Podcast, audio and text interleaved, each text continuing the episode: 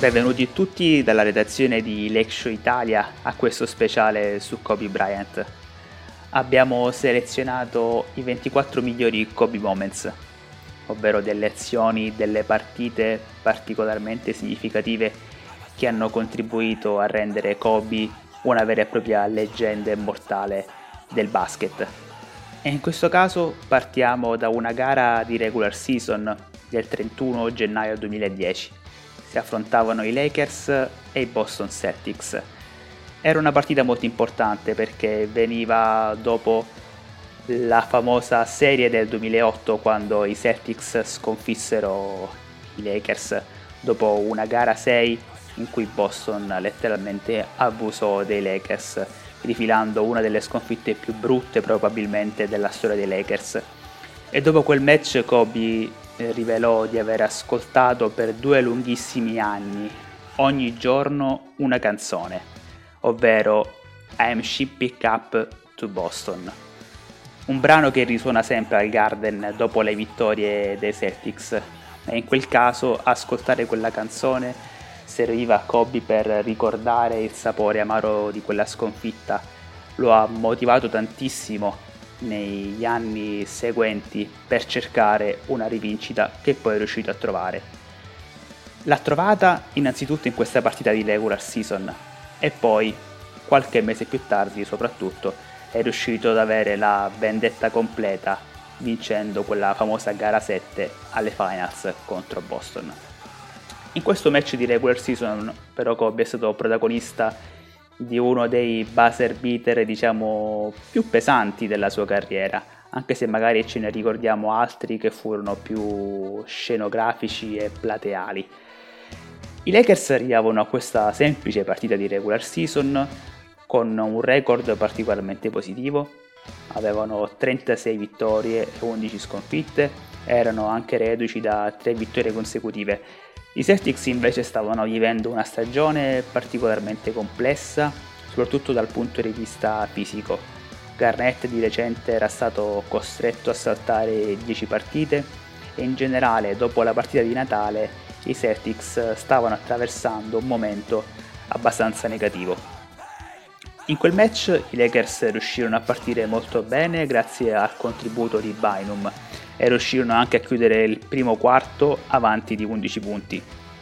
Lì però, come spesso è accaduto nelle partite dei Lakers eh, al Garden, è salito in cattedra Reggio Rondo, che in quell'occasione fu addirittura il top scorer dei Celtics, con 21 punti e 12 assist. E in generale i Celtics dopo un inizio complesso riuscirono a guidare la partita praticamente per tutto l'incontro, limitando molto bene sia Odom che Gasol, ma anche Kobe Bryant. Kobe quella partita chiuse con un 8 su 20 dal campo, subendo un po' la difesa praticamente perfetta di Ray Allen. Del resto lo sappiamo bene, in quegli anni lo scontro tra Kobe e, e Allen era una delle caratteristiche principali di quelle partite e di fatto poi lo fu anche nelle finals di qualche mese dopo. Nonostante però le difficoltà, i Lakers riuscirono a rimontare nel quarto periodo uno svantaggio di 11 punti, riuscirono ad arrivare ad essere dietro solamente di un punto a 30 secondi dalla fine, dove poi ci fu un fallo offensivo chiamato a Paul Pierce e poi di conseguenza l'opportunità in attacco per i Lakers di andare in vantaggio e di fatto vincere la partita. E qui assistiamo a dei secondi semplicemente epici che ci raccontano quello che era Kobe, in particolare nei secondi finali dell'incontro. Ray Allen all over Bryant. Bryant on the drive. Kicks it into Bynum. Back out Bryant. Shot clock at seven. Bryant leans, falling away. Puts it in. And the Lakers take a one-point lead with 7.3 remaining. What a clutch shot once again from Kobe Bryant.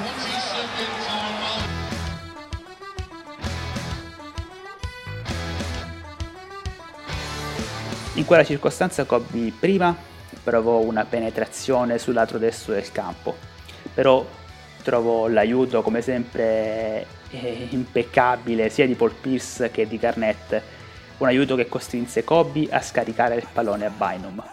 Però, come sempre anche qui, Bynum diede di nuovo la palla indietro a Kobe perché sapeva benissimo che quel tiro finale lo voleva prendere Bryant e così di fatto fu. Kobe in quella circostanza prima tentò uno dei suoi soliti movimenti, ovvero un palleggio, arresto e tiro andando sulla parte sinistra del campo. Ray Allen però lo conosceva molto bene e quindi gli impedì di mettere in pratica quel suo movimento. E allora lì Kobe poi si inventò un numero semplicemente da circo. Non si sa come Bryant riuscì a rimanere con il piede perno, il piede destro in quella circostanza fermo sul campo, sul parquet, senza commettere infrazione di passi. Sfruttò il contatto con uh, il petto di Ray Allen per creare separazione e riuscire a mettere un fade away semplicemente perfetto che accarezzò la retina a pochissimi secondi dalla fine del match, regalando ai Lakers una vittoria fondamentale che consentì alla squadra giallo-viola di arrivare alle finals qualche mese dopo con la fiducia giusta per poi vincere quella serie contro i Celtics.